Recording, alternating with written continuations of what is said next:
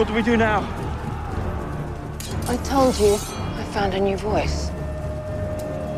Now we use it.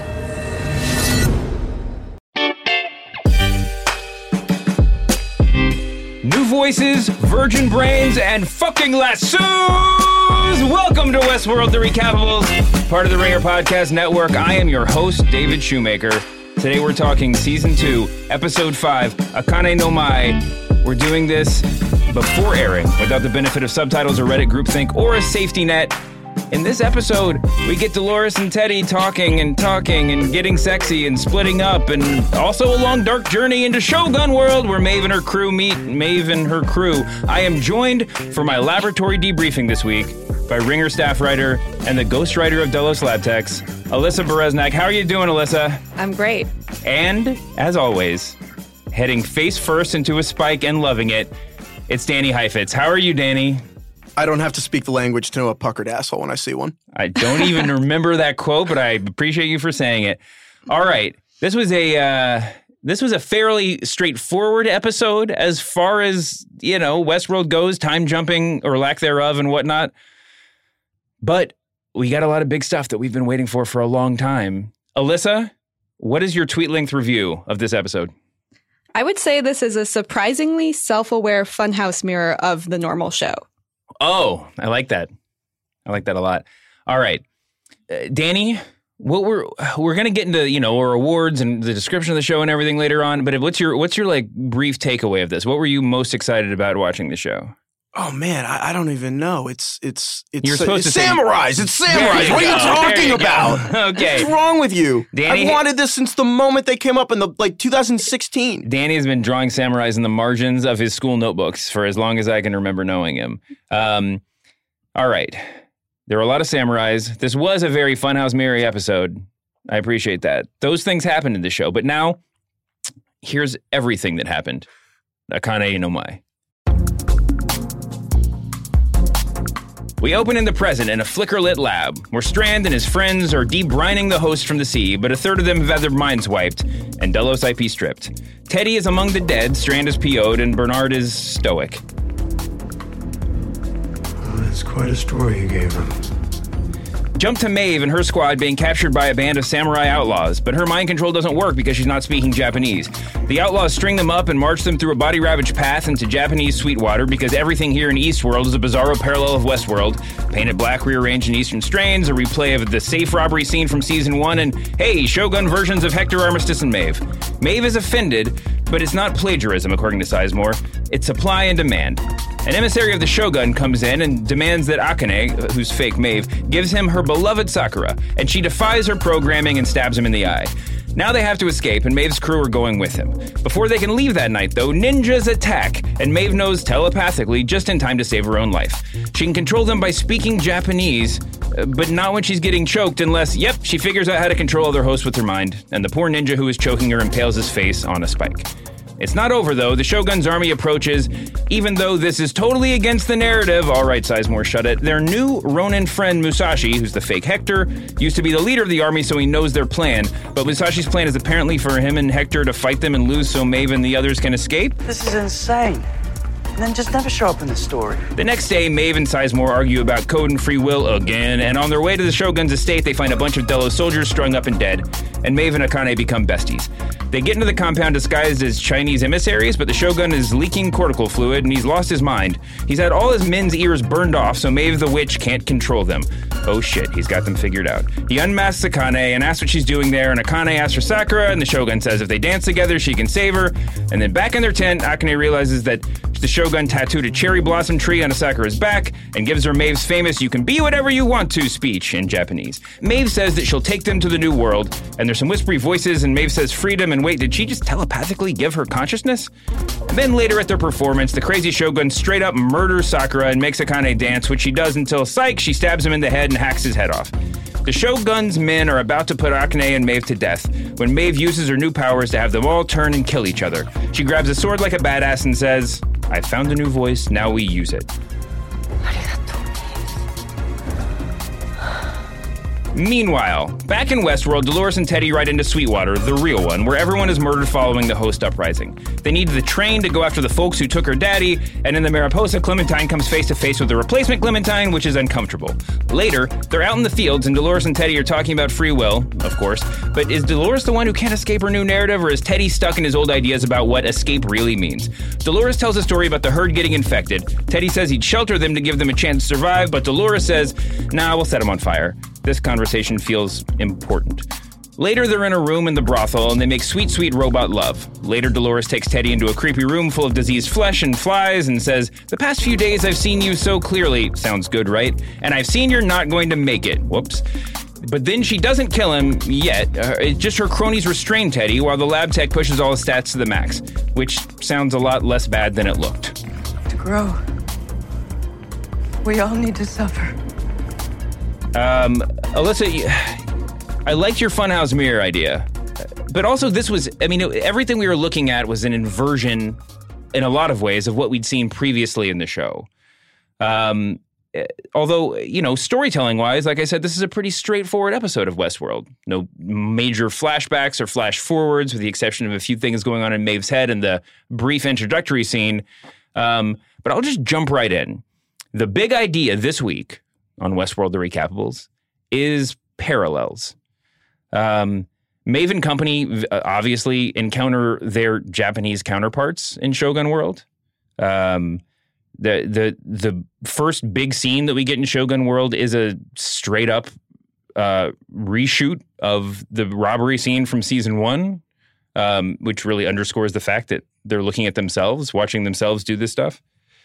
And then on the other half of the storyline, um, there's this parallel of Dolores and Teddy sort of reenacting their romance from season one in brief, uh, although it didn't always feel brief. And then, uh, and then, you know, having these conversations. But then, of course, there's the big twist at the end. Um, I don't know, Alyssa. What do you think? What What was your? uh, do- What, what do you What do you think the What do you think that the idea was behind showing us all of these uh, parallel strands of, of the stories? Well, first of all, I think just zooming out a little, it's kind of a flex on their part. It's like, oh, you know this narrative so so well that we're gonna like remix it and then like add like music that's slightly different, and then everyone's gonna get the joke. So I I would like I appreciated the flex there. um, in, in terms of like bigger ideas, I think it's just sort of uh getting at this idea of you can be whatever you want to be in Japanese. it's like no matter what, like the narrative could change. Um, I mean, I know we're gonna do quotes later, but there there was another interesting one that was like even a snake can become a dragon, and I think that that is kind of the point here. It's like ev- like conscience is fluid at this point and um, an ipad can completely change the game. And it feels really chaotic and also doesn't seem to make that much sense in terms of hierarchy of power. Um, but it, it's really like you have to give yourself up to the nar- narrative because uh, no matter what that it can just be remixed in in a new world or um, a character can become a different character Yeah, we talked about this a little bit last week. I think it was on the Tuesday show where Danny suggested this theory that these that like there are the, there will there will be host equivalents in the other worlds, and I still may I still stick to my general aversion to this, which is that like if Shogun World is actually Westworld for the people who think Westworld is too tame. The implication is that those people have been to Westworld. So when they come to Shogun World and they see the same narratives happening, or, or very similar characters, you'd think that would just sort of set off some alarm bells. But maybe all they want is blood and guts and sex, and so it doesn't really matter. The other problem I had with that is like, why isn't the man in black in Shogun World then? He's the one who's like the most intense player. Like, why is he all stuck in Westworld if that's like the less cool one? It's a really good question. So we so the so we know that there's six parks or six worlds in the overall park. Um, and I guess there's some people that have theorized that like everything outside of Westworld is a little bit less three dimensional. That like maybe that maybe it's just like you know they're more single issue parks. You know, there's like the Shogun World is just for gore. You know, just for hardcore violence, and that like you know uh, Raj World is just for uh, whatever, like racial oppression and and hunting tigers or whatever. Oh God, but like, that's dark. Yeah, no, yeah, but but that- but you know that they have more specific. They're, they're outlets for more specific desires, and Westworld being the old, the original is a, is a more fully fleshed out universe. But yeah, it's it's it's strange. I like what you're saying about the flex earlier though, because there is this sort of they do they do expect or they or they do they do work off from the fact that the viewership is dedicated and that they'll remember those things. Now I don't know that it's necessary to appreciate the show because then they have Maeve, you know, or, and and her and her posse kind of openly say, "Hey, look, th- there are Japanese versions of us standing in front of us." Like they have to make they have to make it a lot clearer than just the implication. Um, but on the other half of the story, I mean, a lot of what happened with Dolores and Teddy was just building the suspense for what happened at the end. And frankly, Teddy sort of got off e- easy at the end of the episode. I I was so bored isn't the right word, but I was just so um like uncaptivated by by like the first scene they had together that I that I felt like I knew at that moment Teddy was going to die because because they were they were just setting it up to be too sweet and too much of a throwback of their relationship. But it did seem like in a lot of ways they were they weren't just paralleling season one. They were like kind of fully reminding us of what where we had been with them before the uprising. Yeah, I agree with that. And I, I think it's a really good point that it was going so slow that it almost got exhausting. Um, and this show is rarely relatable to real life. I think I'm I'm maybe one of the few people who really appreciated all the office politics in the first season, and I wrote about that as you mentioned before. Um, but I actually think that the Dolores Teddy conversation was almost like an exhausting breakup. Like they, they were like, you know, reminiscing about their good times. And then like, you know, they had like their breakup sex. And then towards the end of that breakup, she had to like show him a museum of objects to finally get him to understand. like, here's the can I used to pick up. And then here's this rotting flesh. It's over. Yeah, Um, she had to. She had to like. Uh, he had to like see a room full of rotted flesh to get the message, which is like a lot of breakups. I know. Yeah. exactly. Can you imagine if there was a tablet that controlled every one of your personality traits and that whoever's holding it can change everything about you? And a then lot suddenly, more relationships Yeah. would last. Im- no, but imagine if your significant other pulls out that tablet and says, "We're breaking up," and then just starts m- moving the sliders. No, I think Alyssa's right. I think you'd pull it out, but but before the breakup. I think there'd be there'd be a lot of significant others muted, you know, over the over the, over the course of a relationship. But yeah, if you Freeze can- motor functions. Yeah, if you can, but if you can make everybody compassionate and and uh, you know appropriately intelligent for the moment and everything else, you know, like it, it, the relationships could go a lot better. But Dolores wants the opposite of that with Teddy, right? She she wants him to be way more ruthless and way less compassionate. Yes, that's true. Now, I, I, We actually have the stat sheet. Before Uh, before we get to the stat sheet, quick question because I don't want to I don't want to you know get too far past their uh, intimate moment.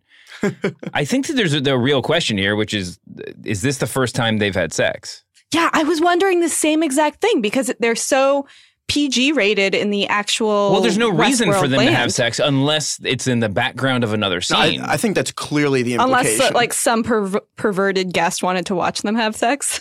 I think that I don't know if it was the first ever instance of like consensual hosts on host sex, but it, I thought it was definitely the first time that Teddy and Dolores. well, had. Maeve and Hector, I guess, would be at the end of season one. Would Oh, be okay, the, yeah. Oh, would yeah. be the That's go-to. true. But I and I, but and I Maeve was conscious that yeah, I mean Sure, and Yeah. but Hector wasn't. I mean, and then there's a, I guess there's an open an open question about how conscious Dolores and Teddy are. I, I alluded to that a little bit in my in my uh, synopsis, but I think that the further that we get into the season, it's it's worth asking how how awake Dolores really is and how much she's potentially. I mean.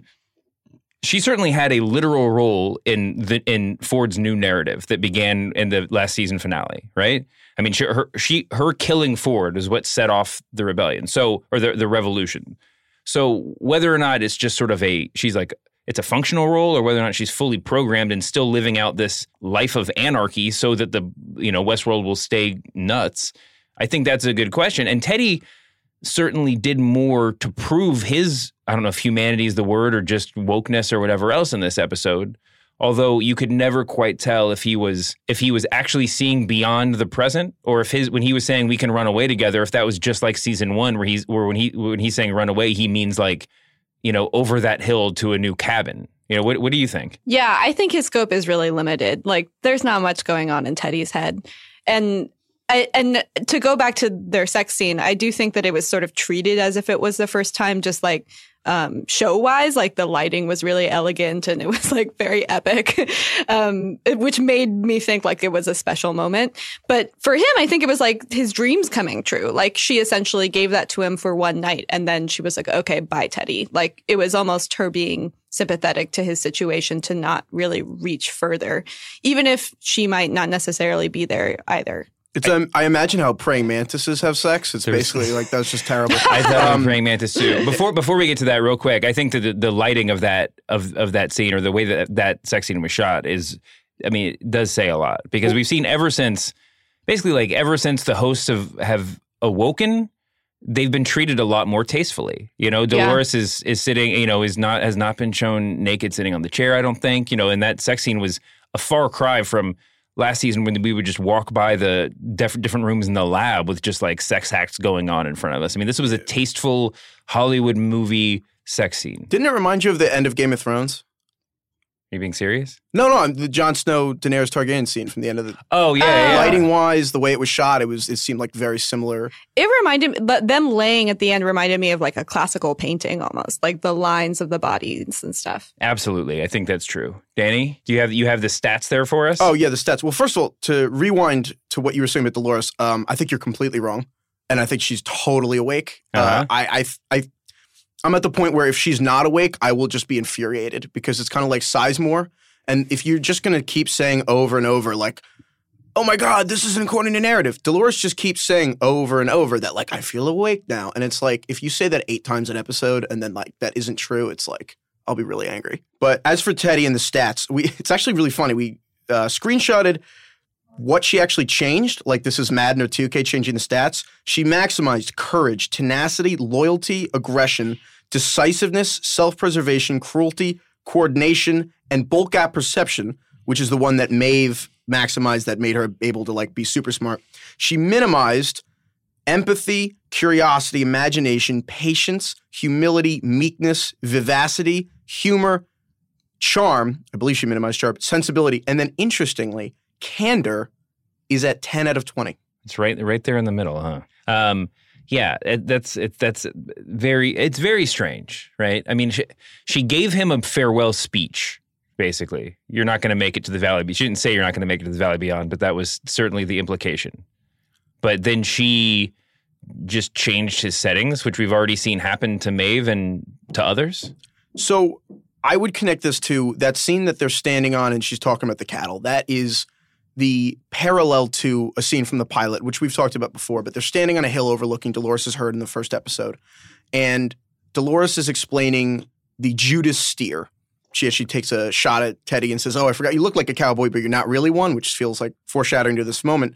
And she explains that the, the herd will follow the Judas steer wherever they tell it to go. And now I imagine the Judas steer is called the Judas steer because it's leading all the other cattle to the To slaughter. slaughter, yeah. So perhaps Dolores is the Judas steer. It seems more likely now that Teddy is the Judas steer and that Dolores is the shepherd. And that what this conversation is clearly about is that the hosts are the herd and Dolores is deciding how do you save all of them and you have to make difficult choices. She feels that she's the leader and she feels that you have to cull the herd and that's the only way that you can have some survive. Teddy is arguing that he would try to preserve the weak.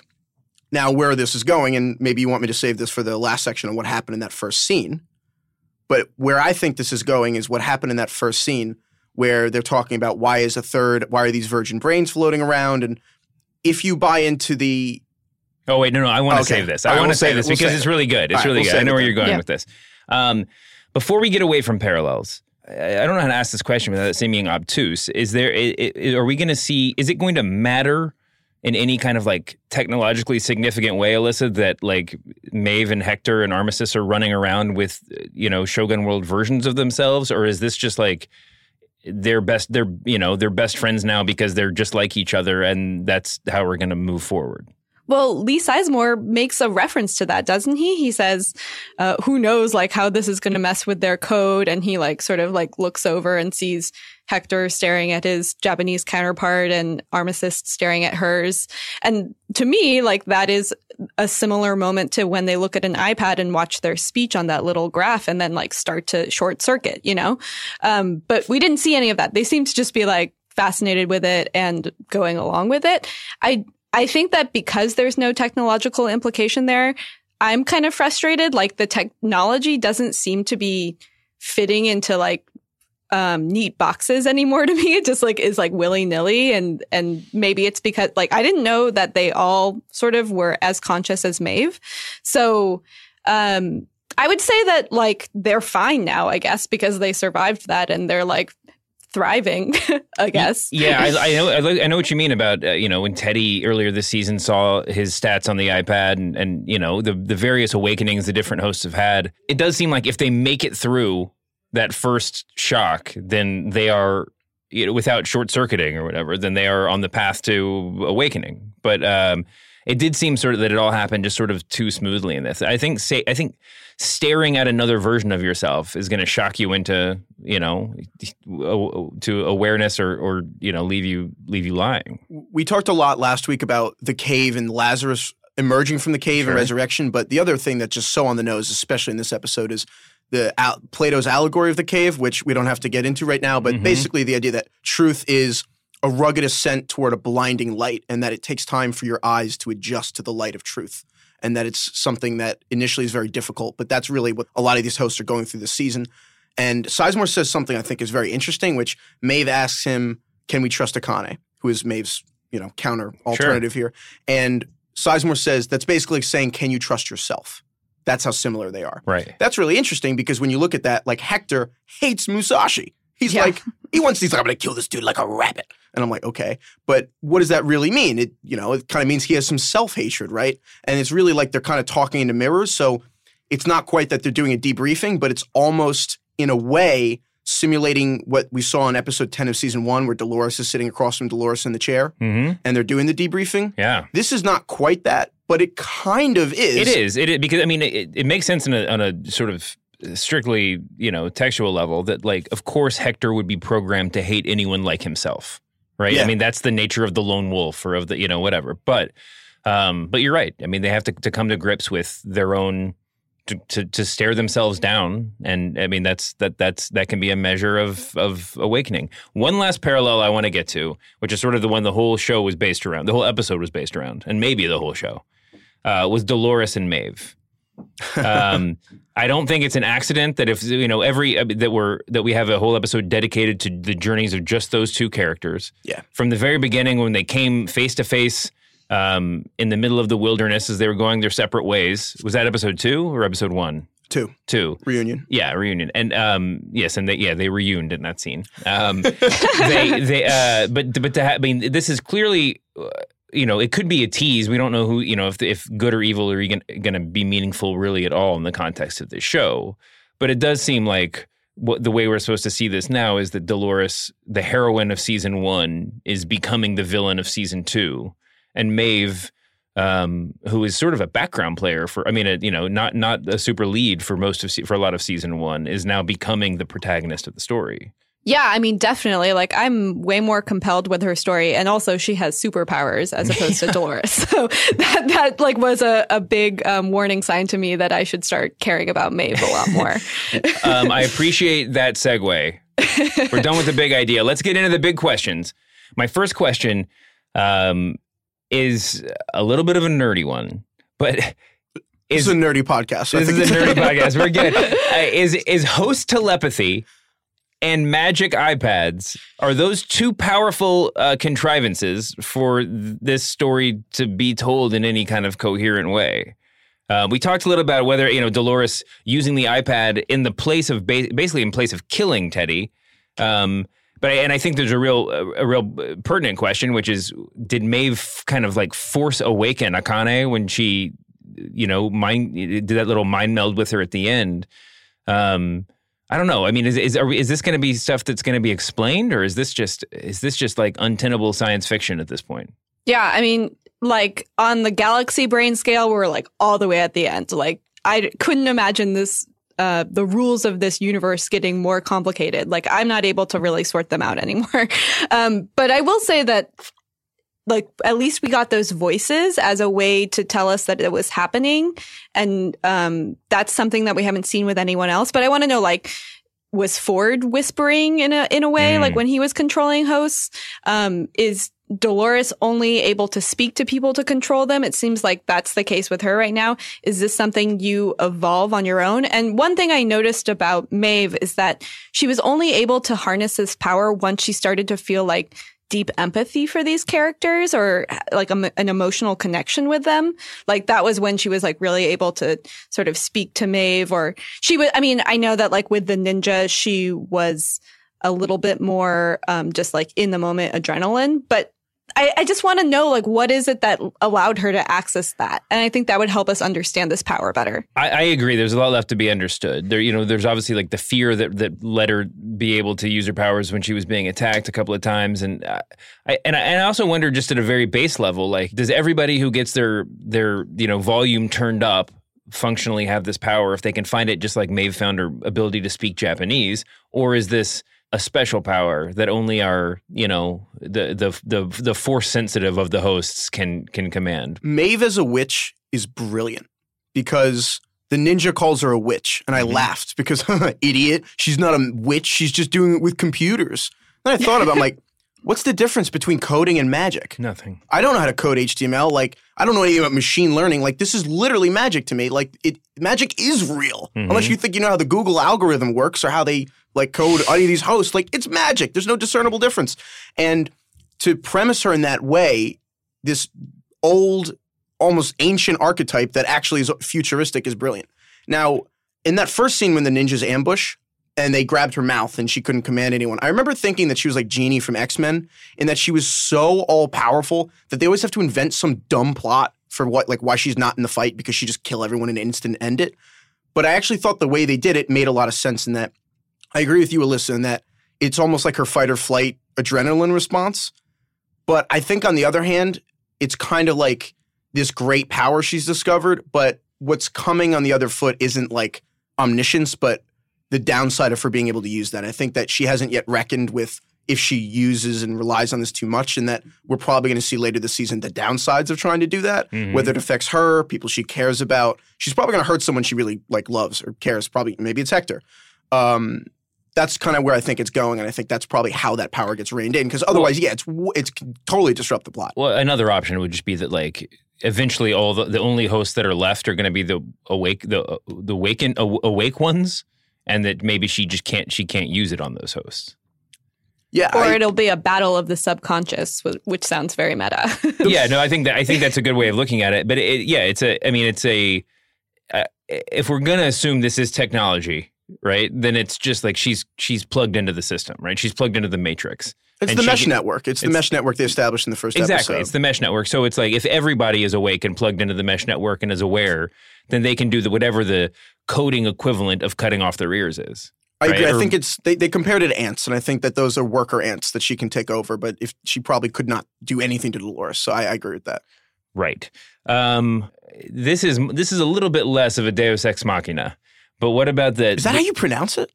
I don't know. Oh my god, I've never heard anyone confident enough to say that out loud till right now. But uh, the, the, the, the, tele- the the telepathy was definitely one. But the, the the iPads, you know, date back to the beginning of the show. I guess they haven't been always always been used to give people superpowers. Um, but I mean, is that? Do you think that maybe this is another parallel? That you t- you tell me you tell me, Alyssa. Is it is Maeve has the telepathy and Dolores has the iPad? Is that is that the direction that we're going, or are these just are these you know this isn't the weapon that Dolores is talking about, but are these the two main weapons of the show going forward? Yeah, that that seems a little bit too neat to me. And I, I think it's really interesting that we're now thinking of the iPad as a, a weapon, like when Maeve was really pumped about the iPad and like Teddy could have been too if Dolores had presented it to him in a different way. um, but but you know, then we saw Bernard use it against a, a random host.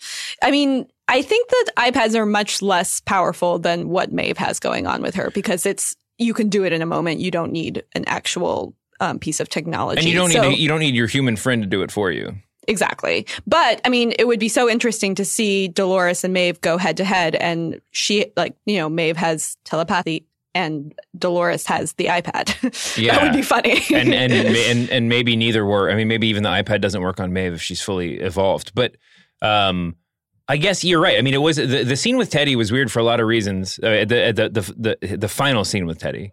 Not not only because, like I said, the whole thing seemed to be set up for him to die, and I guess the beginning of the show sort of you know led, started that started you thinking that way. Um, but also because you didn't, she didn't need to hold him. She didn't need to have her posse like gang up on him to hold him. In theory, she could have just had his vitals changed when he was like, you know, looking out the window, right? Exactly. It was so weird. I don't know why she wanted to scare him. Maybe because that was like the white in her, but maybe it was so. just very weird. I mean, maybe it was the end of the breakup. She was frustrated with him. Who You're right. It was symbolic. It was symbolic, probably more than it was practical. What do you What do you got, Danny? I'm glad Mike is not here because this is really corny. I thought the weapon was information and understanding. I now I've I've changed my mind. I think it's really simple. The weapons are emotions. Maeve is the protagonist at her core because she is driven by love. Mm-hmm. Everything she's doing is out of caring and empathy. And Dolores is driven by hatred.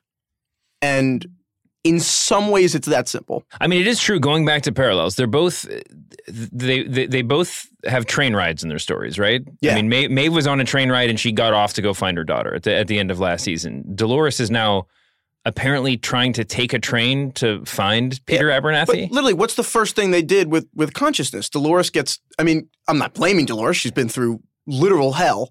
But the first thing she does is like she gets conscious and like, oh, I'm going to murder someone. Yeah. And Maeve's first decision that awakens her, she's like, I'm going to go find my daughter, who I Absolutely love irrationally. Like it's literally from the very moment they became whatever they are. It, it, it, that's informed everything they do is those emotions, and really, that's the. I mean, that's what the this journey they're talking about is, and consciousness and all this. We can talk about the idea of it. It's feelings. Yeah. That's really what they're trying to explore and what they don't understand. As long as we're talking about feelings, I want to talk about the strongest feelings I experienced this week, which was Danny's love for Shogun World. um, Oh my god! We finally got it. It was teased at the end of last season. Uh, there was evidence of Shogun World in all the trailers that they released. I mean, this was it, there was no doubt that this was going to happen. I felt was- like Teddy. I knew it was going to happen. I just didn't know when, and I just was teased and teased, and I, I just I thought it was always forever someday, and then I got it in all its full naked bare beauty, and it was more than I ever could have hoped for. I'm, I'm so kind of surprised that you said that. I think that you're a little bit overly exuberant, but I, I think only, only because my expectation was that it was going to be more, that it was going to be more. Uh, I don't even know. I don't even know how to say it. That it'd be it'd be it'd be a, a, a bigger show, a more impressive scene. That it would be giant armies marching in step with like shining armor and giant castles and, and everything else. Um, and it was a pretty, you know, down and dirty, like granular world, just like Westworld was. I don't know, Alyssa. What were your overall impressions from Shogun World? I really loved it. I mean, I'm all about the Zen vibe of, of all of those homes and like the light snow falling. Like that was very nice for me. Um, I think Maeve looks great in a kimono. Absolutely. and I was really happy about all of the crazy like samurai fights that kind of looked like Kill Bill scenes. Like I really was pumped about that. Um, I thought like the dance scene at the end, which I'm sure we'll get to, was epic and really gory. Like maybe one of the most gory scenes I've seen on Westworld so far. Um, and uh, in general, it was hilarious to me. Like I didn't mind Lee Sizemore saying a bunch of like, sort of like, oh, like this is how it works here. Like kind of being the human host for all of us. um, I, I thought it was great. No, Sizemore plays a very important role, which is to like literally introduce us to and and the people he's traveling with to everything that's going on around him, around them. Um, uh, and I don't have, I didn't have any problem with that either. I think it was his his continued exasperation at things violating the script when he is like now traveling companions with a host who has become awakened is a little bit uh, a little bit uh, you know mind blowing. But um, yeah, I thought I thought Shogun World was great, and I don't think I mean there, I don't think there's any real reason to to hold off on talking about the end. I mean, I think that was that was more um, symbolic of of the whole world than anything else. Sizemore said this is for the hardcore uh, travelers to to go visit, and in a, in an episode where we saw, like we discussed before, possibly the tamest sex scene in Westworld history. Um, or in, in, in TV show and actual the actual plays Westworld, we saw the most the most violent murder that one could possibly imagine. We it, I it- shrieked. I was just like, Yeah, that was oh, we got it was we- really we- bad. we started off basically with you know, I mean, obviously the- we're fighting with katanas. That things are going to be a little bit bloodier, but the Akane first kills um, the emissary of the shogun by stabbing him in the eyeball with a secret dagger from her hairpin. Um, but then ends, you know, ends her her la- her her next murder comes by hacking the head of the shogun straight off, and we, or not straight off. It was still dangling from the side. At which point, his body stood up and tried to walk, and then collapsed. Um, oh my god. it was a lot. Danny, That's the most violent death I've seen on TV off the top of my head since the Red Wedding, which I don't even want to talk about the one I'm thinking of, but you can guess it. Yeah. But I th- actually want to spend a moment on the juxtaposition you just mentioned. We talked about the sex scene earlier, but I think there's a very purposeful reasoning for that because after, like Game of Thrones, and the reason I think it reminded me of Jon Snow and Daenerys Targaryen is because they made a purposeful effort after a lot of really horrible sexual scenes they depicted. They wanted to make a very purposeful way of depicting what that type of scene is with when it comes from a place of love, and it's a very different type of encounter. I think they very purposely wanted to make it feel different, and I think there's a reason that they juxtaposed it so thoroughly.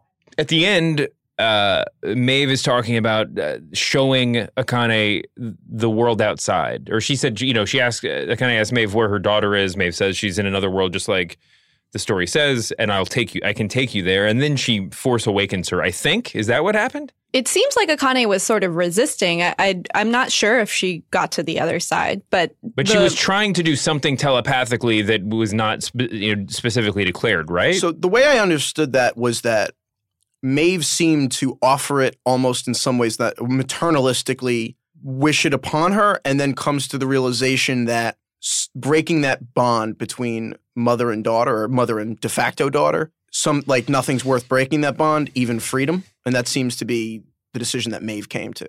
But what about at the end when she, um, you know, they're doing the whole fight scene and she is able to harness her power completely? Is that when Akane is going to join their group or is she just going to stay behind? I guess we'll find out. I mean, it would be very interesting if we have. I mean, I, I, the reason why I posed the question, or what I was getting at, was that it seems like we're. I don't know if we're done with Shogun World full stop, but we're moving on, right? I mean, the the journey is going to take us to another world now. So, are are we going to? Do you think we're going to spend much more time here, or is this just? Are we? Are, do, and it, it was the point just picking up some supporting characters, or, or and, and now we're moving on, or is this? Is there more to be done in Shogun World? I think it's going to be a very like quick tie it up in a bow. Like that was Shogun World. Like we gave you what you wanted. You got all you got all the fights. you got tons of gore, and now we're going to move on to Tiger Hunting World or whatever we're calling it. They need to go to Snow Lake, which is where Sizemore said it has the access tunnels, and it's also Sakura's cornerstone memory. Mm-hmm. There's five episodes left. I mean, I imagine they're not going to just stop searching for Maeve's daughter.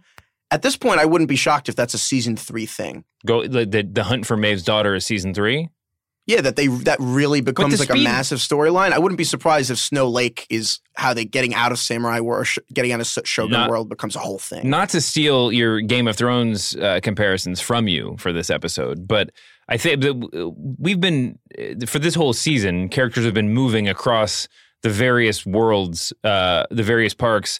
Uh, At the speed in which you know Jon Snow can travel from the top to the bottom of of the country, um, I don't know that getting to the lake and getting into the tubes necessarily needs to take more than five minutes of showtime.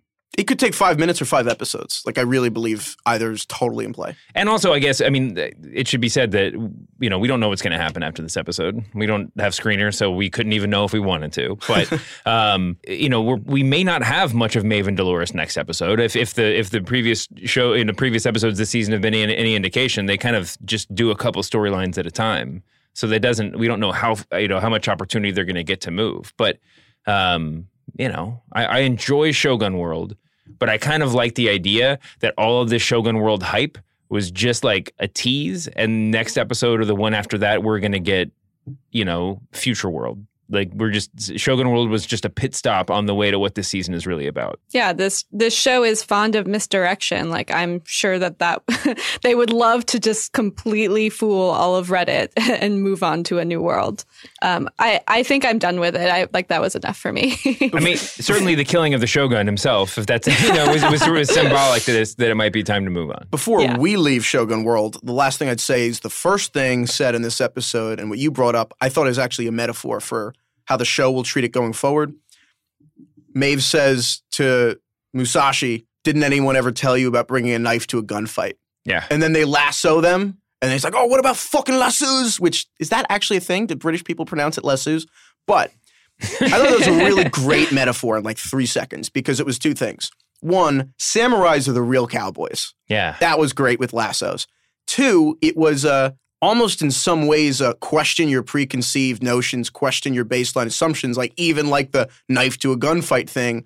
And that just seemed like a much broader metaphor for you may think Shogun World is lesser, you may think it came in a season later, but that does not mean that it won't play of almost an equal value in some ways to Westworld, or that there aren't some areas where those characters are going to be much more prominent or much more important to the plot. That's kind of the way I interpreted that is like, and that's what they consciously chose as the first way we saw Shogun World was basically Shogun World and people from it totally overpowering Westworld to their complete surprise. And not just the people, not just the West Worlders. I mean, we saw that they totally dispatched with Delos, with like the Delos army that showed up in Shogun World too. They were strung up with creepy wooden boxes on their heads.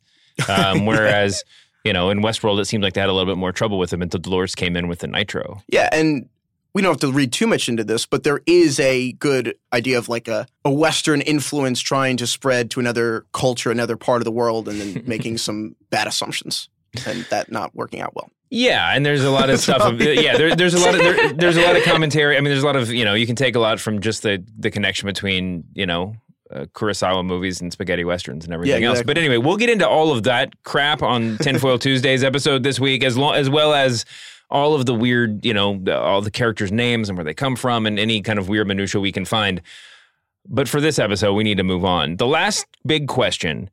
Um, is a basic one. We got, aside from Dolores and Maeve, we got about two minutes of other stuff in the show, and it was the opening scene. What was the significance of that opening scene with uh, Karl Strand in the laboratory, where he finds out that the they're, they're, they've pulled the hosts that were found in the lake early on the, in the season. They pulled them out. Now they're going through. The text says that a third of them have their brains totally wiped clean.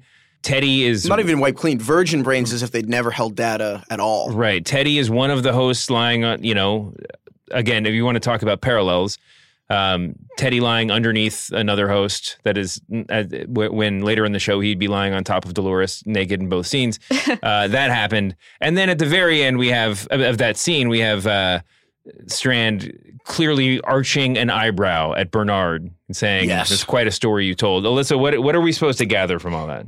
Well, I mean, the panning of the camera from dead Teddy to Bernard continues to make me think that B equals T, and like I, I just can't let go of that theory ever since I read it. Um, and so I, I think there's that, and then also that Ford made a lot of these hosts self-destruct. Like that was my uh, interpretation of what Karl Strand was saying. He said something like, "All these disparate th- threads come together to create this nightmare," um, and it seemed like he was speaking directly to Ford at that moment. That oh, he sabotaged our entire operation. We have no IP left. Like this is a disaster.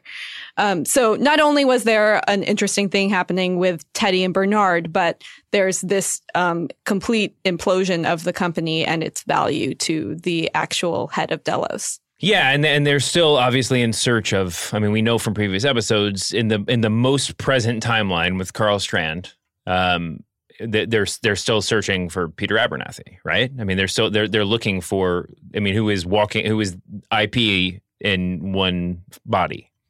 Um, there's there's a lot of uh, a lot there's a lot going on with Teddy and Bernard and Abernathy. Um, most people listening to this know that we have, you know, we do this show comes out on Sundays. We have a separate Tuesday show where we've been breaking down some of the crazy theories. And the first Tuesday show that we did, we broke down the kind of B equals T theory um, in some detail. And uh, Yeah, I mean, it's just sort of hilarious that like the first big theory just sort it just who knows if it's true or not, but it's that seems that certainly seems to be what they're winking at. Every shot that pans from Teddy to Bernard just makes me feel it stronger. I also have one crackpot theory from that scene. I don't know if you want me to go into that. Go ahead. So to go with what I was mentioning, Just for the record, for everyone listening to this, is not a spoiler. This is what. This Oh, this is just- the, sh- yeah. the show. The show. The show ended, and Danny was like, "What if?" And I'm like, "Oh, just go." I Just literally go." made Shoemaker pause, and I was just like, "All right, what if?" So it just comes back to Dolores and Teddy talking, and they made you think that Dolores is like, "What would you do, Teddy?" And he says, "I'd put them all in the barn and Right. protect them." And then Dolores Rule, says, rule, rule of thumb: Whenever Dolores is talking about cattle, she's really talking about something else. So Exactly. this is when she's talking when she's talking about the diseased cows and they and what Teddy would do. "But they're talking about hosts." Yeah, Take a hint, Teddy. They're talking about hosts, and it's very clear that the divide is Dolores is like cull the herd, and Teddy's like protect the herd, and and the it seems clear who's going to win that. But Dolores actually throws on, "I'll think about what you said," which is such a funny thing to throw on because it doesn't seems like she would. and and and remember, in season, the first episode of the season ends with Bernard saying, "I killed them all. I killed them. I killed all of them." Yeah. So what if they actually both did that? What if the connection between what happened to that third who were cold, the third who there's nothing in them at all, if that is in some ways the weakest of the herd, so to speak, and that in some ways they are protecting that, they are quote unquote in the barn. Whatever the code version is of protecting their little control unit brain, uh, they look to me like like like Glade plugins. Like whatever the version of their Glade, wherever the barn is for their Glade plugins, Teddy is trying to protect the Tho- weakest of the herd that Dolores wanted to call. The third with the with the wiped brains are the sheltered cattle. Yeah, the so- shelter. uh, Teddy's trying to give them a chance to, to survive. so whether they did that together in tandem or Dolores tried to kill them and Teddy went behind her back in some way to save them, I don't know.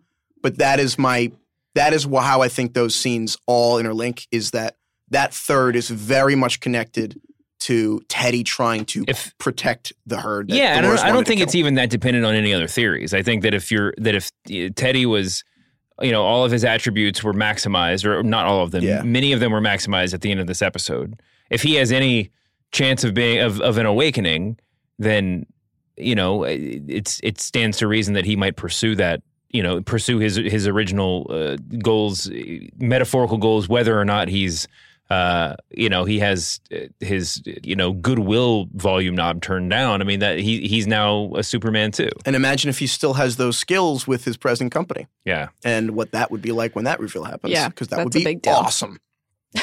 I like that idea. We'll we'll, we'll see if that bears out. Um, anything else, Alyssa, from that opening scene that we need to that we need to pay attention to? No, I mean just you know the the piles of dead bodies was significant to me, but just because that was kind of terrifying. Yeah, I mean, I'm glad that and glad is the wrong word. I like that we're that they they started with with Teddy's body. Um, it's you know, in some ways, it- despite how many different directions we've gone since the first episode of the season, this is still what's framing the season. It's the mystery of you know how Bernard washed up on the beach, um, and what's happened, what happened in the two weeks between the uprising in that moment. Um, so you know, as long as we're still working towards solving that riddle, um, I'm I'm intrigued. I'm definitely intrigued. All right, let's move on. We have a weekly uh, a, a, weekly part of the show that we call "What's Your Damage." This one is a very easy question. Shouts to Amanda Dobbins who who uh, who suggested this segment as always. This week, my question is uh, my question is about Shogun. What's Shogun's damage? Uh, Why is he so messed up? Is it is it is it, is it, this could be a very very simple answer. Danny, I'm going to give you the floor. Can I take a guess? Yeah. I think it's because his head got fucking cut off. no, no. Before that, when he's lo- is, is he is he losing his mind? He can't be upset about that. He's dead already. Is he losing his mind there because he's leaking fluid, or is he leaking fluid because he's losing his mind? Answer me that riddle. I don't know. And genuinely, I was a little bit confused.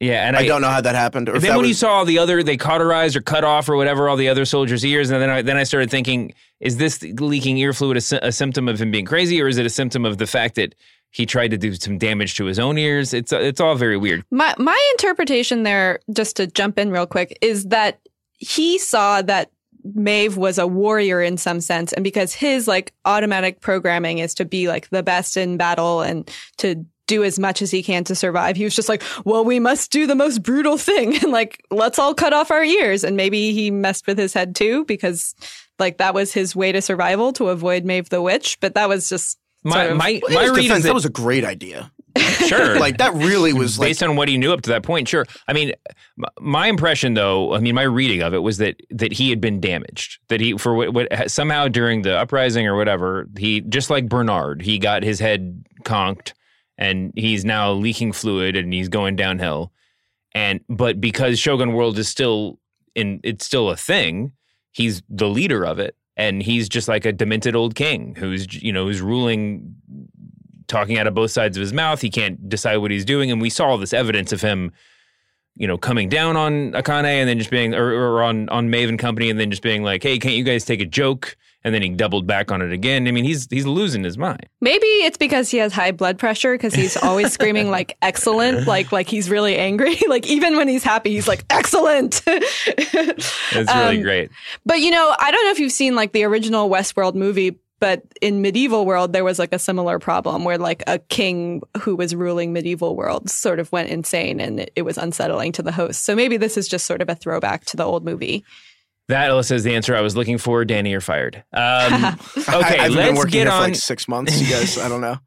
No one, no one took away my badge. I've just been coming back. Let's get on to the awards of the week. All right, the first award for the biggest, most biggest or most shocking reveal or moment of the episode. Alyssa, what's your what? wh- who's your winner? The fact that Maeve can control other hosts with her mind. All right, I'm glad that I let you go first because you're about to get drowned out by Danny yelling about Shogun World for No, five minutes. I, I mean, I fully expect that. I want to say Shogun World, but they titled it. The literal description of the episode is "Welcome to Shogun World."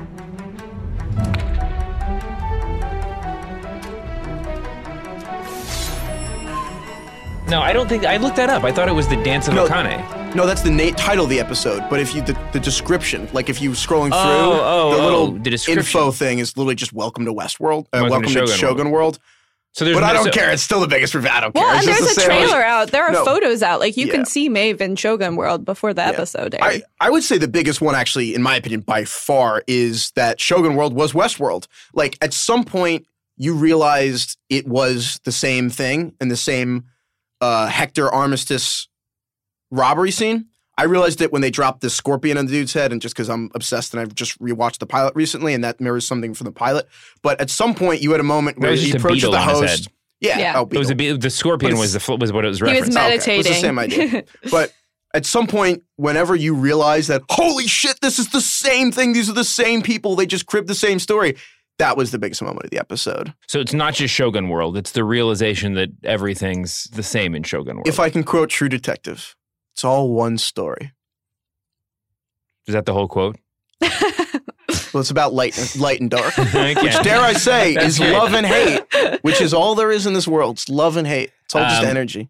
Yeah, I think that it for for me it's. It, I mean, I, I'm I'm tempted to go with Maeve, but it's it's Shogun World. I mean, this is this this this, this episode. What we're gonna remember from this is is this is the first time we saw Shogun World. All right, our second award of the week for best quote or phrase or monologue. Alyssa, what's your what's your winner? I said this earlier, but it's the Shogun World version of Armistice, and she says, "Even a snake can prove itself a dragon." And I felt that that was a really good way to sum up the whole Westworld tension. We don't know the motivations of any of these people, and they can all become superpowers or they could become weak side plots. We don't know, and that's the whole point. Uh, that character's name was Hanaryo.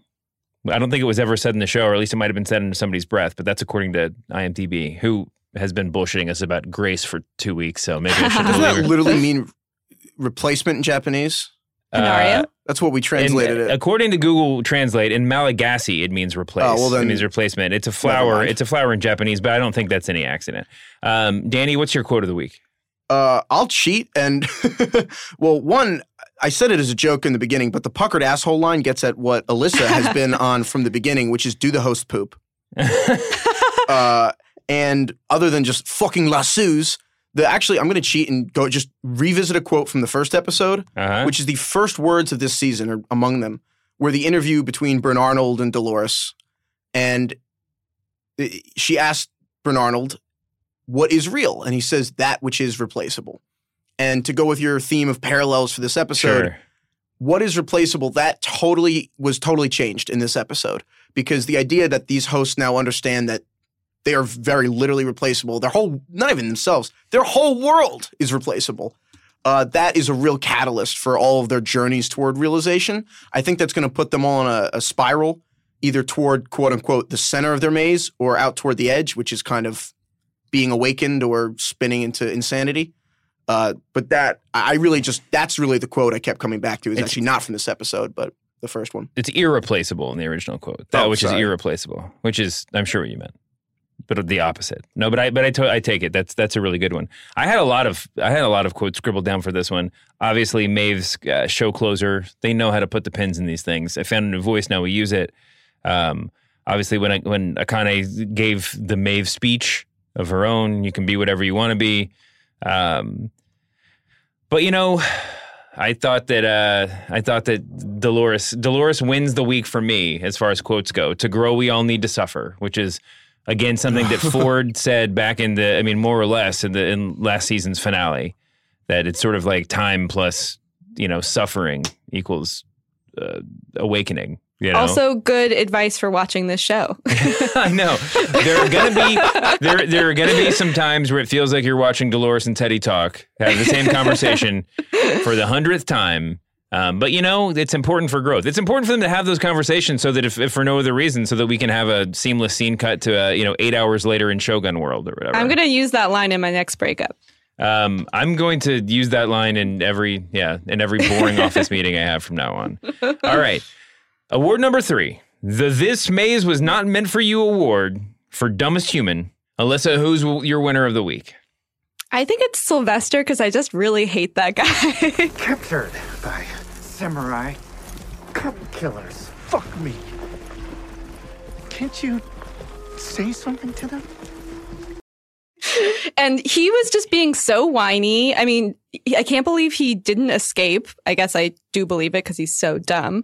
Um, but he also has worked with Felix this whole time. And then he asked him if he could speak Japanese to the Shogun World people. And I'm just like, you didn't ask him. You don't know his ethnicity. Like, what's wrong with you? So uh, my answer is Sylvester. Yeah, he was made to look like he- he's definitely the biggest villain in the series right now after this episode. Danny, what's your what's your dumbest human award? I can't also award it to Sylvester. You can, you absolutely can. Yeah, Sylvester for the same. He's just fucking annoying. I hate that guy. My award for dumbest human, I'm sure no surprise, goes to Sizemore for not being able to get it through his head that the narrative can change. It, there was a lot of that. That that is frustrating, but like shoving the radio in his pants, I was kind of like, all right, I like it. I, yeah, he got points weaselly. for me from that. He's kind oh. of a weasel, but like, it's not a dumb move. No, no, no. He's a totally coherent character, and he's he's important to the show, and I'm excited to see where he goes. But that was a little bit.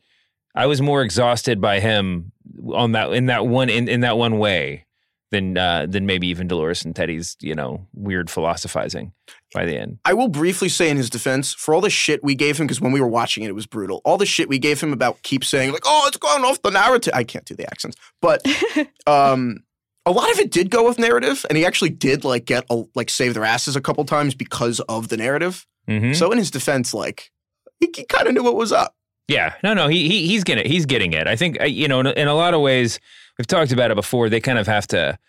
You you you can feel sometimes that the showrunners are just leaning on something really hard. They but they lean to different degrees, right? Something some things they let they let they keep really vague, and you're just not sure how important it is if they just didn't lean hard enough when they yeah, should have. yeah, yeah. This is just one of those instances, like Dolores being a baddie that like w- they're just going to push really hard to make sure everybody gets, and then we can move on. Hopefully. And that is that is what you keep talking about about the most unreliable narrators are Lisa Joy and Jonathan Nolan because when you're making a show like this that is just going to be dissected endlessly and every little thing might be a clue that as long as you maintain this idea that you have omniscience as showrunners then like nothing's a mistake and you can really kind of explain anything away until like the series finale. It's true. I mean, and you and we're also going to be able to explain a lot of stuff away over the rest of the season because we now have a all powerful telepath and a bunch of magical iPads running around. Um, Alyssa, any closing thoughts before we get to Danny's wrap up? No, I'm just really excited to see what happens with Maeve's superpowers. I want her to control everything. it is going to be sort of a weird letdown, you know. And again, we're recording this before we see scenes from the next episode, so we don't know where next episode is going to be. But it will be sort of a letdown after her great awakening. If next, if, you know, the, the next hour of Westworld we get is like, you know, Bernard and Elsie walking through the woods. But who knows? Who knows?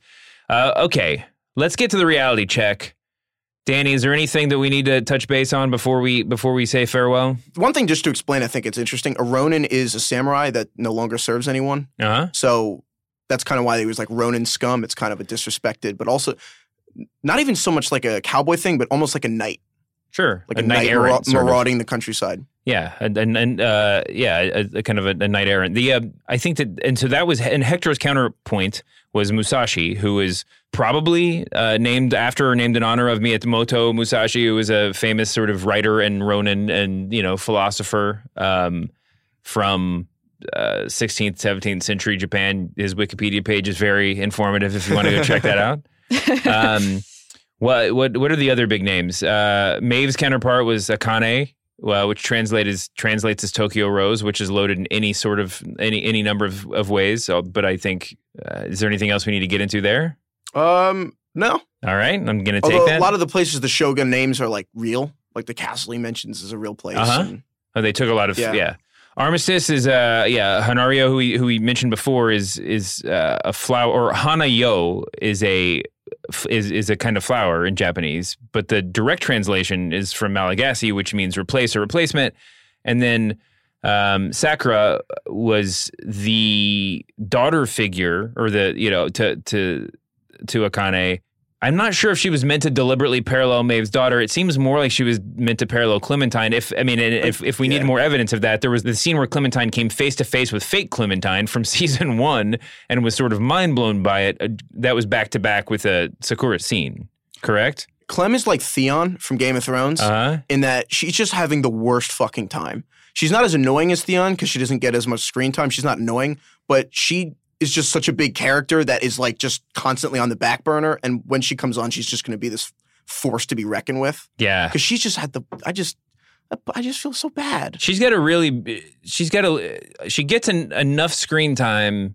I mean, she feels like she's part of the main cast, but it's like they're holding her in reserve for something to come down that's coming later on. If you watch the press tour, she th- you'd think she's a main character, and if you just watch the show, you'd be like, why? Why is she on the show? Exactly. So anyway, that name um, Sakura. The other the other uh, reason why we're comparing her to Clementine is that Sakura is, uh, translates as cherry blossom, and and that's uh, you know And fruit I and fruit. the first thing. So remember the uh, old bartender that says like two things. Remember the uh, drink to the lady with the white shoes that Ford would always talk Uh-huh. to alone in his like like dungeon pa- like You like love that guy, yeah? yeah, like the robot sex morgue or whatever that place Mhm. is.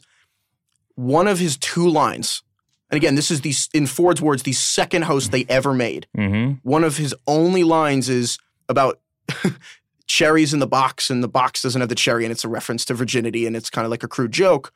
But it also seems pretty on the nose for this idea of virginity, the debasement of purity. You you hate when I talk about the Garden of Eden, but very relevant. So anytime there is a reference to cherry in the show, it's crude, but at the same time, actually is like super meaningful.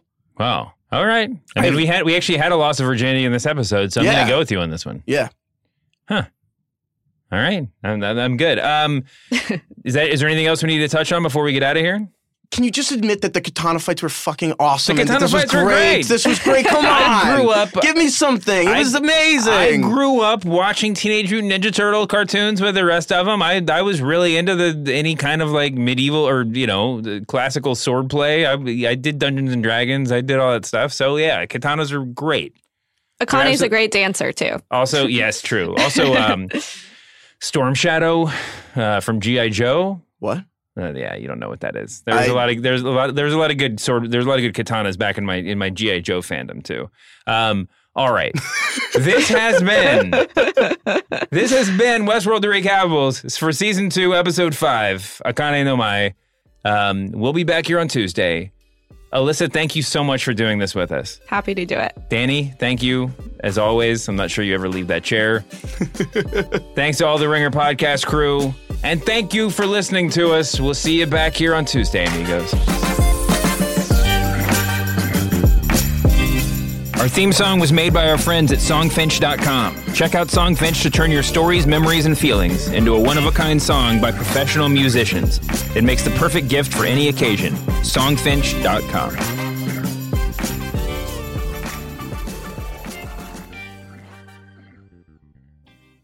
I just want to thank Awesome. everyone. We got through that whole thing and no one said arigato, and I'm so proud of everyone.